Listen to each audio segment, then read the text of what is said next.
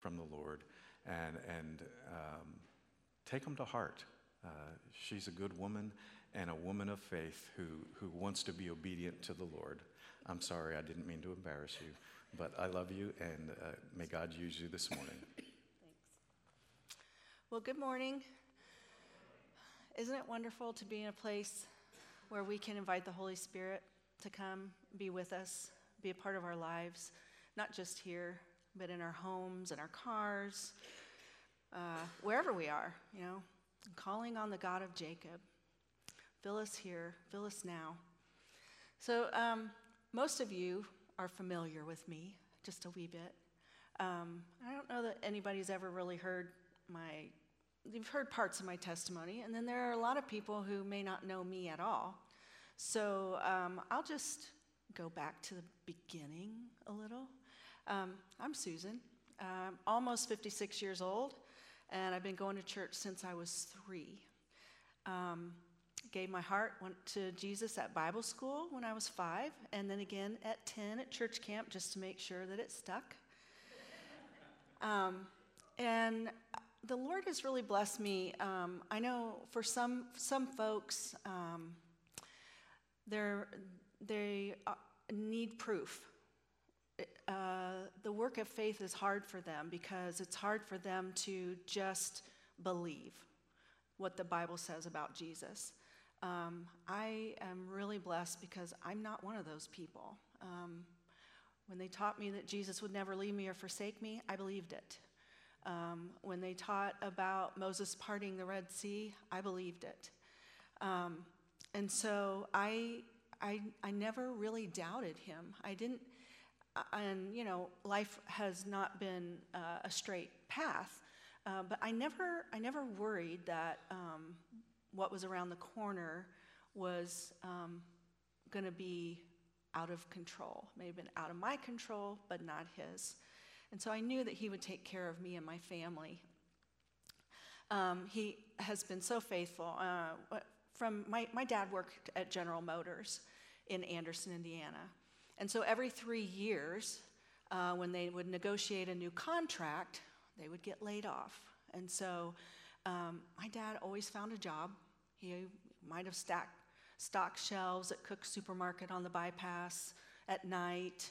Um, and the Lord was faithful to provide every single time.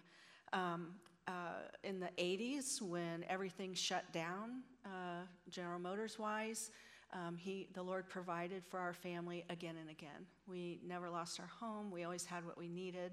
Didn't have the Adidas tennis shoes or the Jordache jeans that I really, really wanted, but I had shoes and I had pants.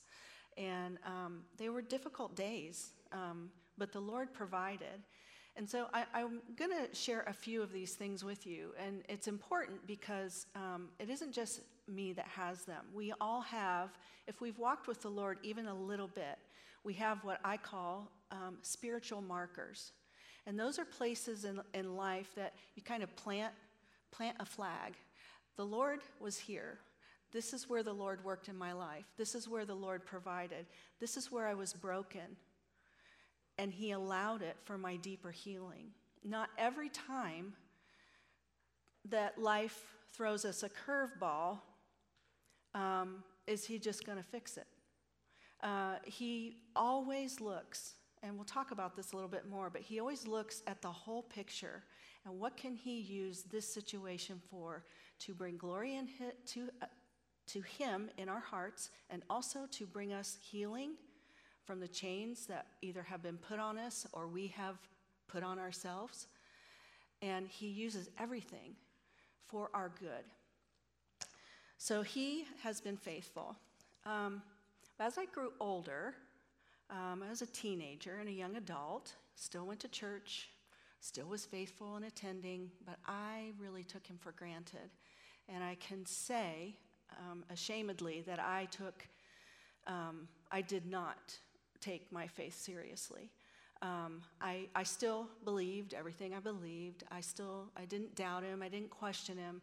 But my actions, my behaviors um, did not reflect Jesus in my life. And, and so I went through a lot of turmoil and trouble. because I made choices that were apart from His will in my life.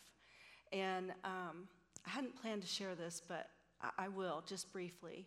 One of the ways um, that I coped um, in not choosing to follow Jesus in my life is that I um, began to try to control my eating. So I wasn't controlling my behavior, but I was controlling something in my life, and I controlled what I put in my mouth.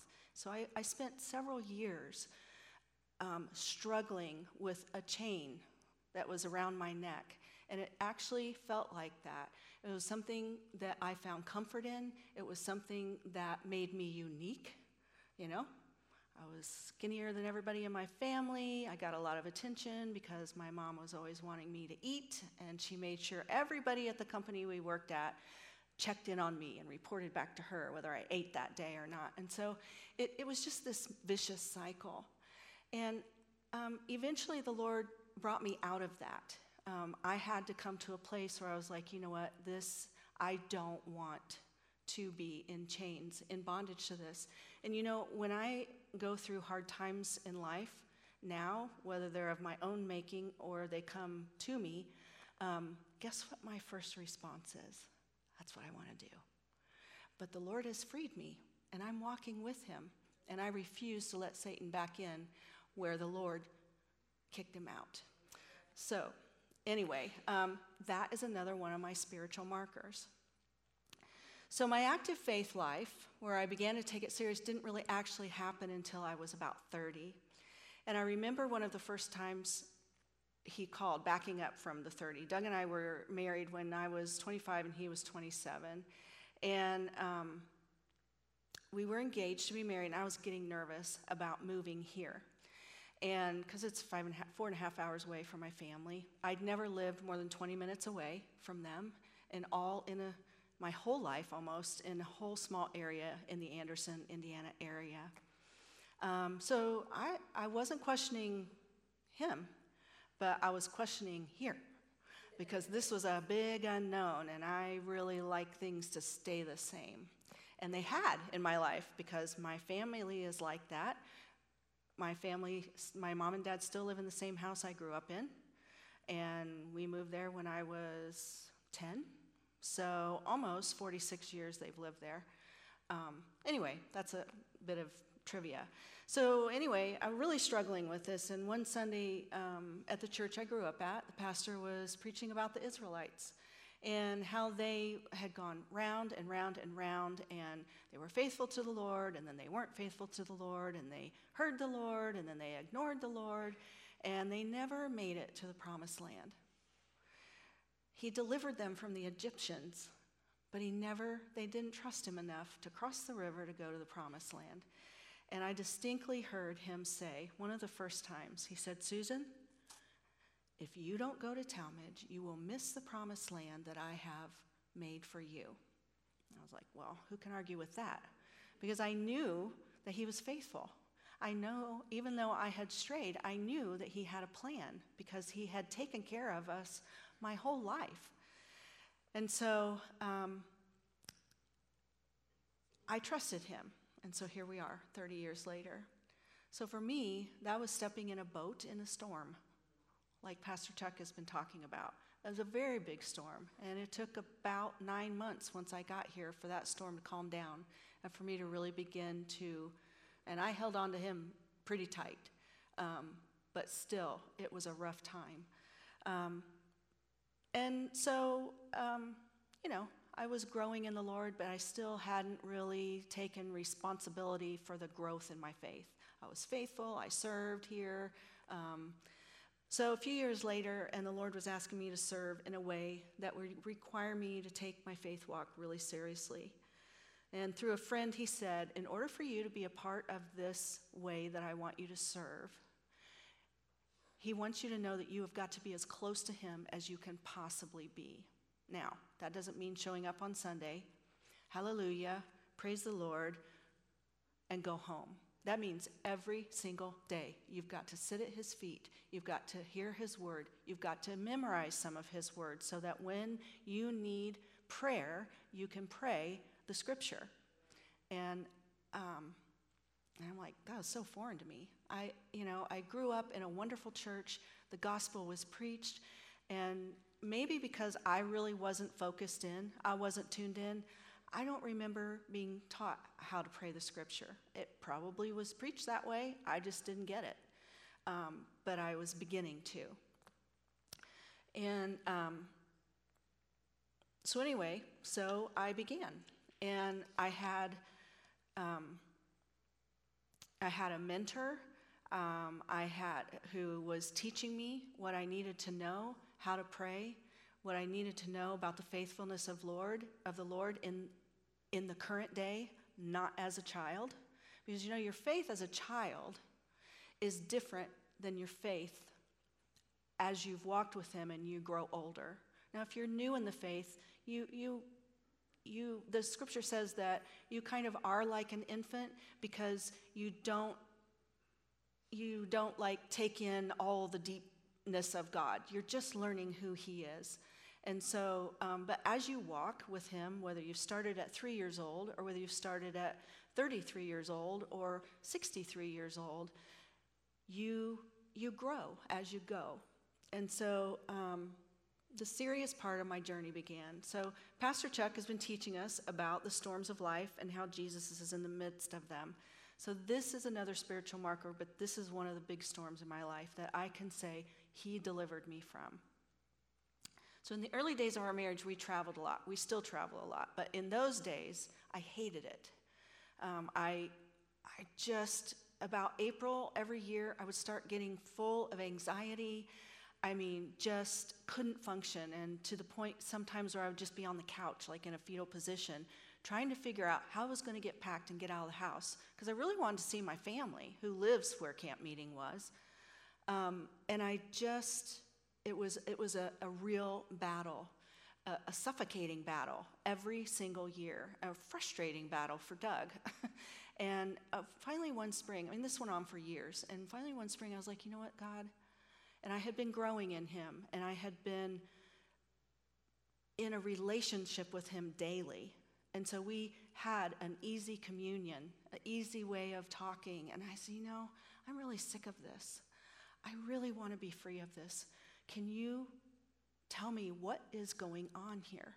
What is the root of all of this fear and anxiety and the trembling and the weeping and gnashing of teeth and, you know, all the things that when we, he's, and he got me, you know, and he, he provided. He didn't say, you know, I like to say, I went to bed that night on my knees, Lord, please reveal your glory and what's going on here. And I woke up in the morning and I was renewed and set free. That didn't happen. It took months. It took the whole summer, actually, and probably into the fall. And um, what he finally revealed, it, it was a journey. I had to sit with him. The title is of the talk today is Sitting with Jesus. And that's what we have to do. I mean, it's a journey, but we got to sit with him. And it isn't all about us talking. He wants to hear what we have to say, he wants to hear our, our requests, our burdens, our, our prayers for others. But he really, really wants to be heard.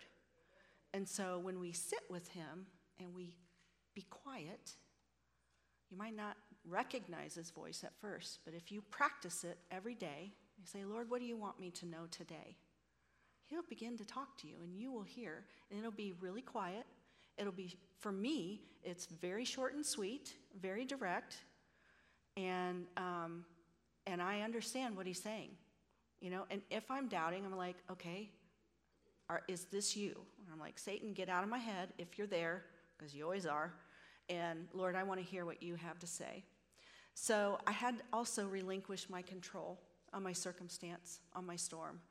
Because I thought if I white knuckled it and held on, then, you know, I would make it through. That's why I did this so many years over and over again. And so I let go of it and I asked him for help. And through prayer, I also had some counseling and encouragement from Doug and friends, and the Lord began to reveal that I had had some losses that were out of my control over my life that I hadn't even remembered. Um, nothing horrible like any abuse or anything like that, but losses of,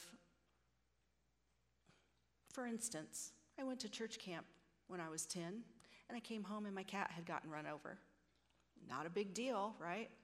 Well, somewhere that had planted a seed, and it got matched up with the loss of a, of a relative, and a loss of a friend, and a loss of this, until I had this whole place in my soul where I was holding them. And somehow I had come to the conclusion that if I stayed here, then everything here would be fine, nothing would go bad, and I wouldn't lose anybody else. And which is ridiculous, I'm not that powerful. But in my mind, that's what that, those losses had spoken to me, those lies. And so when he started to show me that, and he started, and there were people even in this town who I, I hadn't been gone when I lost them, but they had passed on, like our good friend Pauline Carpenter, which many of you know. She was 93 or 92 my neighbor across the street, she was younger than me and she died of sarcoma. You know, there wasn't anything I could do to change that or fix it or bring her them back, but it was a loss and I just thought that I could handle it and I couldn't. So I needed to I needed to make sure everything was okay. And I'm not powerful, but Jesus is. You know? And I had to learn that in my absence, He is present for everything that I may worry about. So it wasn't easy. You know, I'm talking very calmly here. Um, but if you've ever been in a, in a place where you feel broken, where something's happening, and you know the Lord is with you and He's going to do something deeper, He's just not going to fix the situation, you realize it ain't pretty. It's painful, it's ugly. You may ugly cry, you may ugly, like a freight train comes out of your mouth. I don't know. I have big feelings. Do you have big feelings? and so, um, but he's so faithful. And that's what I want you to know is that no matter what our circumstance is, no matter what trauma you may have been through or what choice took you away from the Lord, He's faithful. There's, there's a term that I learned from Debbie Jackson. It's called prevenient grace. And what that means is that God's grace is, He offers it to us even before we have come to Him. So He pursues us to give us that. And so, even if you've gone astray, or even if you're hiding from Him, or you're hiding from your fears, or your feelings, or your circumstance, He's pursuing you. And at some point, He will get so close but still be a gentleman, that you'll feel his presence and you'll know that he has nothing but the good for you and he wants to set you free. So, um, you know, in those days, I was, uh, I, I had seen him do healing in others, and I knew that it took a long time sometimes, especially when it's a spiritual healing, because not only does he want you to be healed, but he wants you to know who he is. He wants you to know how deep His love is for us, how much mercy and grace He wants to lavish on us. And so, I, you know, it was just part of the process. Well, as I've gotten older, um, I still know that's a process, but I'm older. I like things to take a little less time. And so I'm, I've become kind of a bottom line girl, you know, very pragmatic. Let's get from A to B and no like this in between. Well, that's all he does. That's his way. Healing here, here, here, here, here. Oh, yeah, and let's check this out. And he doesn't do it all at once to overwhelm you, but it's, that's why it's a process, because he's gentle. So, my, one of my favorite verses, my go to verses in times of storms or trials, is Romans 8 28. And we know that in all things God works for the good of those who love him, who are called according to his purpose. And I always follow up with being the bottom line girl. And if you could let me know by tomorrow noon what you want me to do, prune me, mold me, I'll relinquish something, I'll give up control, I'll say I'm sorry, whatever it is, if you could just let me know what that is by tomorrow, I'm good. Well, of course, he never does that. That is not his way at all. And plus, I am not in the driver's seat, he is. So um, let's, let's turn to 1 Peter uh, 1 5. If you've got your Bibles with you, go ahead and turn, or no, 1 Peter 5 10, excuse me. And I really need my glasses now. Could you get them? They're right there. So I got this Bible for Christmas. I'd asked for it, large print, because I can't see worth a lick when I'm reading. Um, but they, they really want to cater to a woman's sense of pride. And so this is enhanced reading, enhanced letters, not large print. So I'm reading from my enhanced lettered Bible. Okay, so it says, And the God of all grace, who called you to his eternal glory in Christ, after you have suffered a little while, will himself restore you and make you strong, firm, and steadfast. To him be power forever and ever. Amen. So, the, the book of First Peter um, is a letter written to the Gentile Christians. It reminds them that they are chosen by God and they have a future hope in Jesus. And each chapter there um, speaks of trials or suffering, storms. Um, and some of it, uh, how to expect it, why to expect it. Of course, as Christians, we know that we may suffer because we're Christians. Um, but it also speaks to the suffering we just experience, the storms in life we experience as human beings. So it says, after you have suffered a little while. That tells me there's nothing quick fix about it, right? After you've suffered, after you've gone through. Now, don't get me wrong. I don't believe, and I don't think Scripture tells us that Jesus comes up with these things to make us suffer. But He does use what comes in our life, whether it's whatever way it comes, whatever form, He does use it to draw us to Him, to teach us who He is, and to tell us, to show us who we are in Him, who He created us to be. Because we, in our own form, are not who He created us to be. We're sinful. We, just by our very nature. And He is perfect, and His power is made perfect in us. And He, after we have suffered a while, He will make us strong, firm, and steadfast. Now, if you're an athlete, do you get strong, firm, and steadfast like with a week at the gym? Couple couple days walking the trail? No. These are things that are earned. These are things that are plowed into. These are things that we dig into, that we have to make a commitment to. And He's committed to us. We have to be the ones to commit to Him and say, again, Lord, I need you. Step into this storm with me. I don't want to do this anymore. I don't want to be this way anymore. I don't want my circumstance to be this way anymore. So show me who I am. Show me what I need to do. And I'm willing to let, I'm taking my hands off and letting you work in my life. And He does. So it's not his job to rescue us, it's his job to abide with us. That's what he does. He sits with us, he holds us, he encourages us.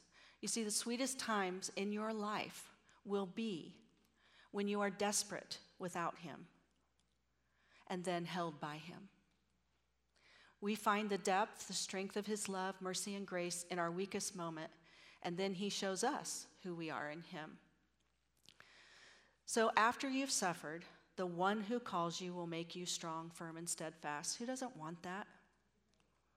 Who likes to go around feeling beat down, wounded, weak,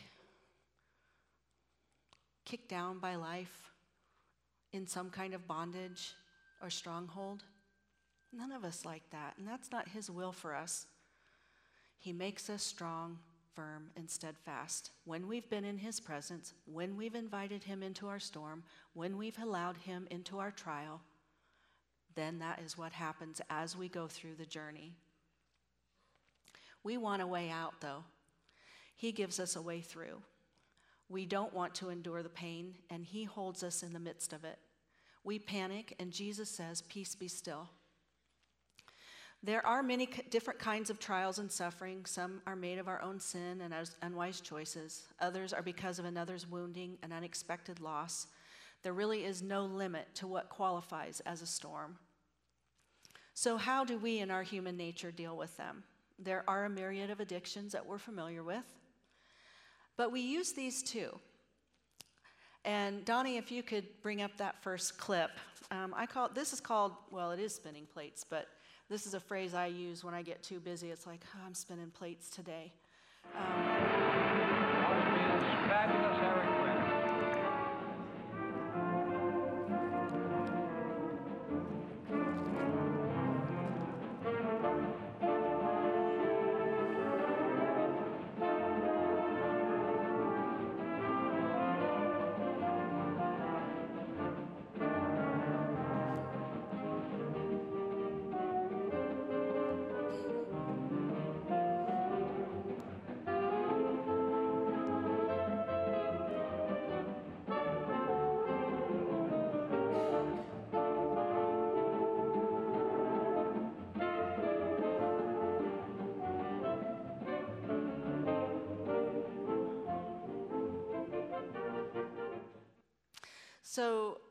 how many of you remember seeing those types of things on variety shows?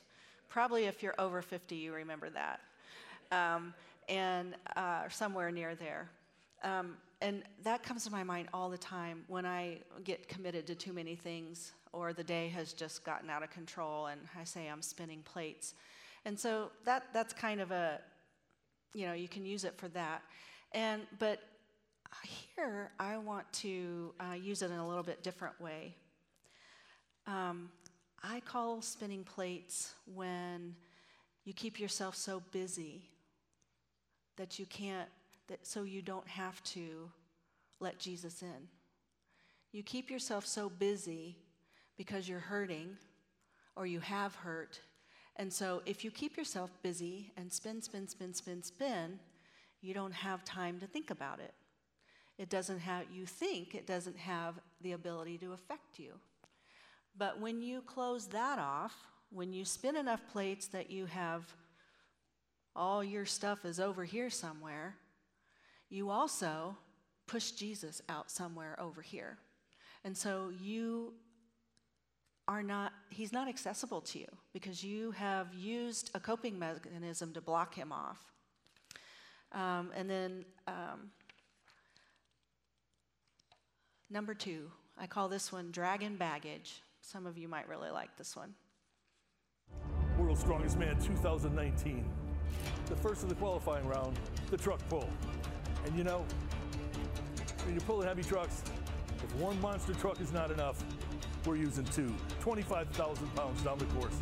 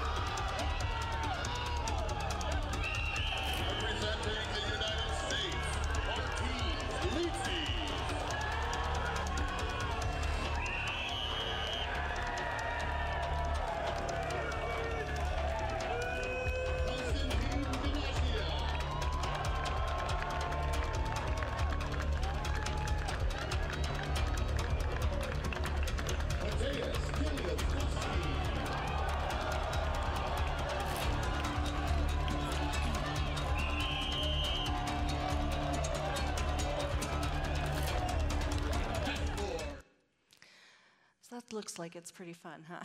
It'd be fun to watch, especially if you're a monster truck fan. Um, but I, I, picked this one because um, this one, in my, I, as I was thinking about speaking today, I'm thinking about the ways that we um, try to ride out our storms by ourselves. This came to my mind. Um, so, this one is you've built up such a load of unresolved emotions, relationships, hurts, but they're from a while back. And so you're dragging them around and you might not even realize it. So, just like that one guy, um, one of the guys, you know, he threw his arms up in the air, he was able to do it, and he won. But what I really want you to focus on is the one who was pulling and pulling and pulling, and he kept stumbling. And that's what happens with us. When we have so much built up baggage and we haven't invited the Lord into the midst of it, what happens is all you know is that you're tired of being tired and you can't find joy in everyday life because you're exhausted from carrying all the unresolved all the unresolved anything. And um, you know who wants to be pulling a couple monster trucks around full of full of unresolved things from our life? So this next one um, i couldn't come up with a clever name for it but i'll just say um, this one is about packing so, Donnie, the last one. Okay, so this one isn't a video, this is just an image. And you can see um, there's boxes in the background, um, and then you can see one side of the brain is free, the other side of the brain is very compartmentalized. And so, you know, I, we were Doug and I were looking up what compartmentalizing means, you know, in our everyday life. And it, c- it can be a good thing in terms of being able to multitask, to deal with one thing here and then to deal with another thing here. But what I want to look at is when we stuff and compartmentalize and lock away like a safe deposit box the things that are in our lives and we might not even know we that they're there we might, we might, well, we do know that they're there, but we've put them there. And we don't want them to get out because it will make our current day crash. We can't function in any way. We can't pull it, we can't lift it. And when this happens, you appear to have it all together, and you might think you do. But the reality is, is that you're not free. Your soul's not free because it's full of those packed boxes of unresolved issues, unresolved relationships, all these things, all the things that we encounter, things that we've hidden, that we've done, that we don't want anybody to know. We don't even want, we don't even want to talk about it with Jesus. That's in some compartment. And so I would say the free side is the side that where Jesus wants us to be. The left side, the compartmentalized side, okay, let's give that some credit and that is how we deal with normal everyday life. That's how we can go to work and then go get groceries and then come home and feed the family and, and take care of the yard. Those you kind of have to compartmentalize because you can't think about mowing the yard and feeding your kids while you're at work because you got to be working. But those boxes in the background, those are the things that need to be offloaded. Those are the things that you need to give the Good Shepherd like a box knife to go un open them up. So, one by one, he does it gently so that you can be set free from the things that you've locked away. The problem with all of these is that we be- it makes us believe we're alone. It makes us believe that we are carrying our load, whatever it is, and however we're carrying it, we're carrying it alone. And but we're not. Just like the disciples in the boat last week. You know, they're panicking.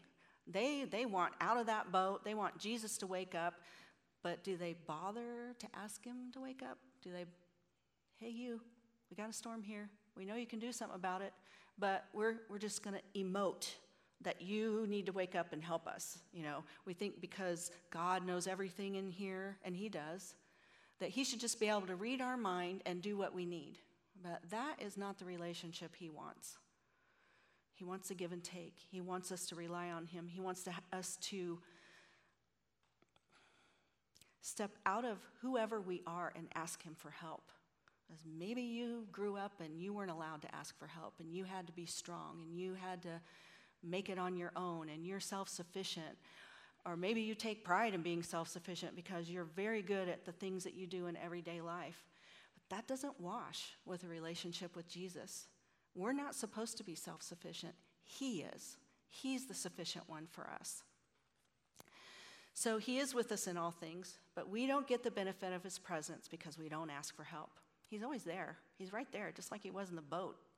But they didn't get the benefit of His peace they didn't get the benefit of his peace be still to the storm because they didn't ask. I'm guilty of this sometimes. I don't ask because I know if I ask him, then I'm going to have to feel my big feels. I don't want to. Um, but at some point, if you're going to have an intimate, close relationship with him, and at some point, if you're going to be set free from the things that bind you, you have to feel the feels. You have to walk the painful walk. It doesn't mean it's always painful. And like I said, in the midst of all that is the sweetest moments with Him. I found out, I always thought that the 23rd Psalm was the funeral psalm. I, I just didn't like it. I never heard it unless it was at a funeral. And I, yea, through I walk through the valley of the shadow of death. Well, I was going through a storm many years ago, and Doug sent me that scripture. And it humbled me because it wasn't about a funeral, it was about the part of me that was dying that needed to go. And it was about the peaceful stream on my living room floor where he held me so that I could be healed. Turn to 2 Corinthians 12 9 as we wrap up.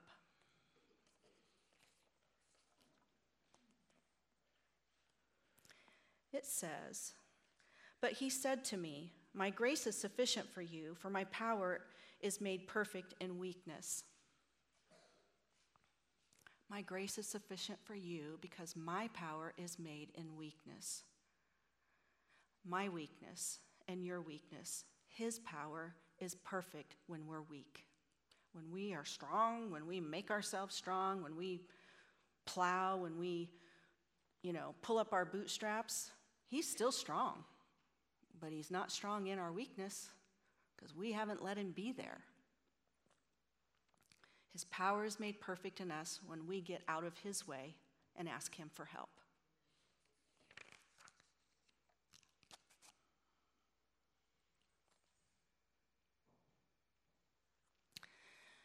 At one point in my life, um, I went through an intense season of grieving. I kept turning in my mind. I don't know if you've ever done this, but I felt like it was a movie where I kept looking is this the way out of it? Is this the way out of it? Is this the way? And I kept turning, turning, turning, turning in my mind constantly, long period of time. And I couldn't find any way out of it. And I, I kept saying to the Lord, Will you please release me from this? I, I can't bear it any longer. It's too much. And you know what he said? He said, Susan, you're going to have to sit in this one for a while. You're going to have to sit with this grief for a while. Now, why would he say that? It was terrible. It was awful. It was debilitating. It was suffocating.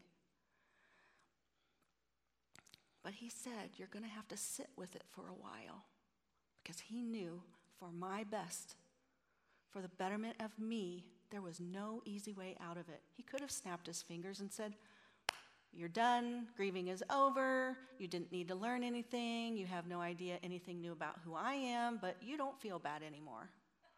That is not what he does, let me tell you. But what he said was, when you're done, you'll know it. You'll stand up, you'll dust yourself off, and you will move forward. All right, I'm waiting for that. Day after day, week after week, month after month. When am I going to stand up and dust myself off? And many months this lasted until one day I was talking, sharing with two of my friends who are my mentors, that I could see some progress in my journey. And I, w- I was really glad about that.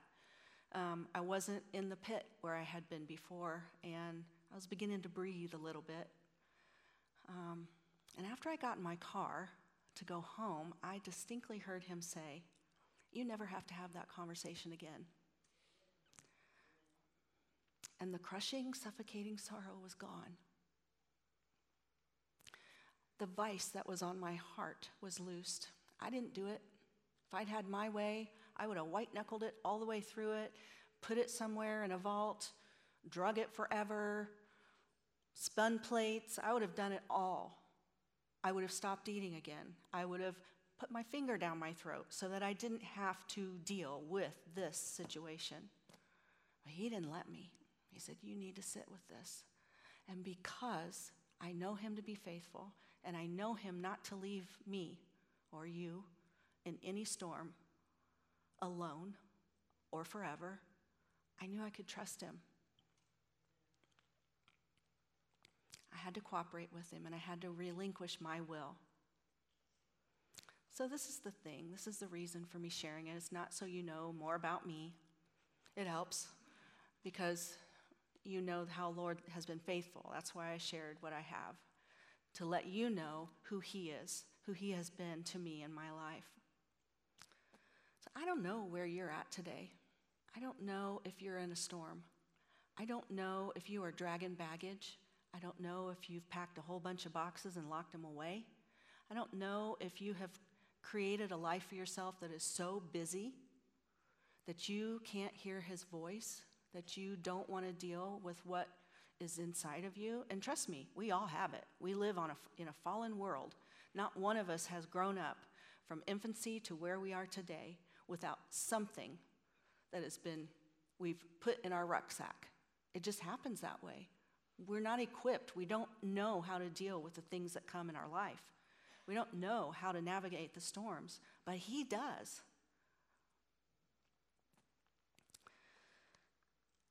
So maybe you use all those, or maybe you use other coping mechanisms to hide and to mask and to deaden what's going on in your life.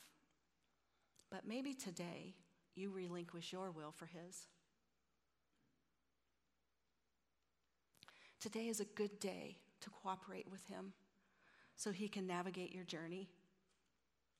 You might have to ride in the boat in the storm for longer than you'd like. It might be more painful than you want to feel. It might be embarrassing. You might have to cry in front of someone, or you might have to share your story with someone. But I will tell you this that's where He is. He's right beside you. He's riding the storm with you, and He'll ride it until it's over. And the only way it's going to get over is if you acknowledge Him and ask Him to help. So that's my prayer for you today. That's why I shared all of this, because He's been faithful to me so many times. So many times I have just wanted to give up. And so many times there have been bondages, there have been strongholds in my life And I could have pushed through and I could have smiled here at church, and y'all would have never known the difference. And I would have been miserable forever. I would not have known his sweet mercy and grace. And if you do that, you won't know his sweet mercy and grace, his forgiveness, his healing, his ability to set you free from the things that bind you, that suffocate you. I don't know what those are. And you don't have to stand up and tell everybody, but you do got to tell him. So that that's where I want to leave this today. Um, the praise team is going to come up and we're going to sing a song. And, um, you know, we always say the altars are always open, and they are. And we always say that you can talk to him in your pew, and you can or in your bed, or in your yard, or in your car, or wherever. That's, that's the honest truth. It doesn't have to be here. But I know He's here right now. And I know He's moving. And I believe that He's stirred some of you. He's stirring me. And actually, doing this today is part of my healing.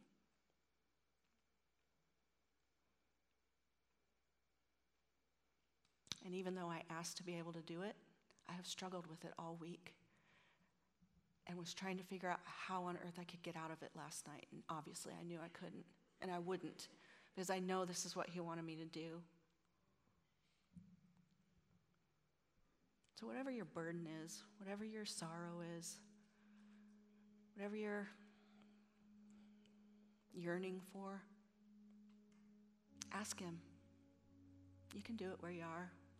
These altars are open, and if you want somebody to come pray with you, get yourself on down here. Start your journey of healing. Start unpacking what you've been dragging for so long. It'll be painful. It will. But there's no more pain.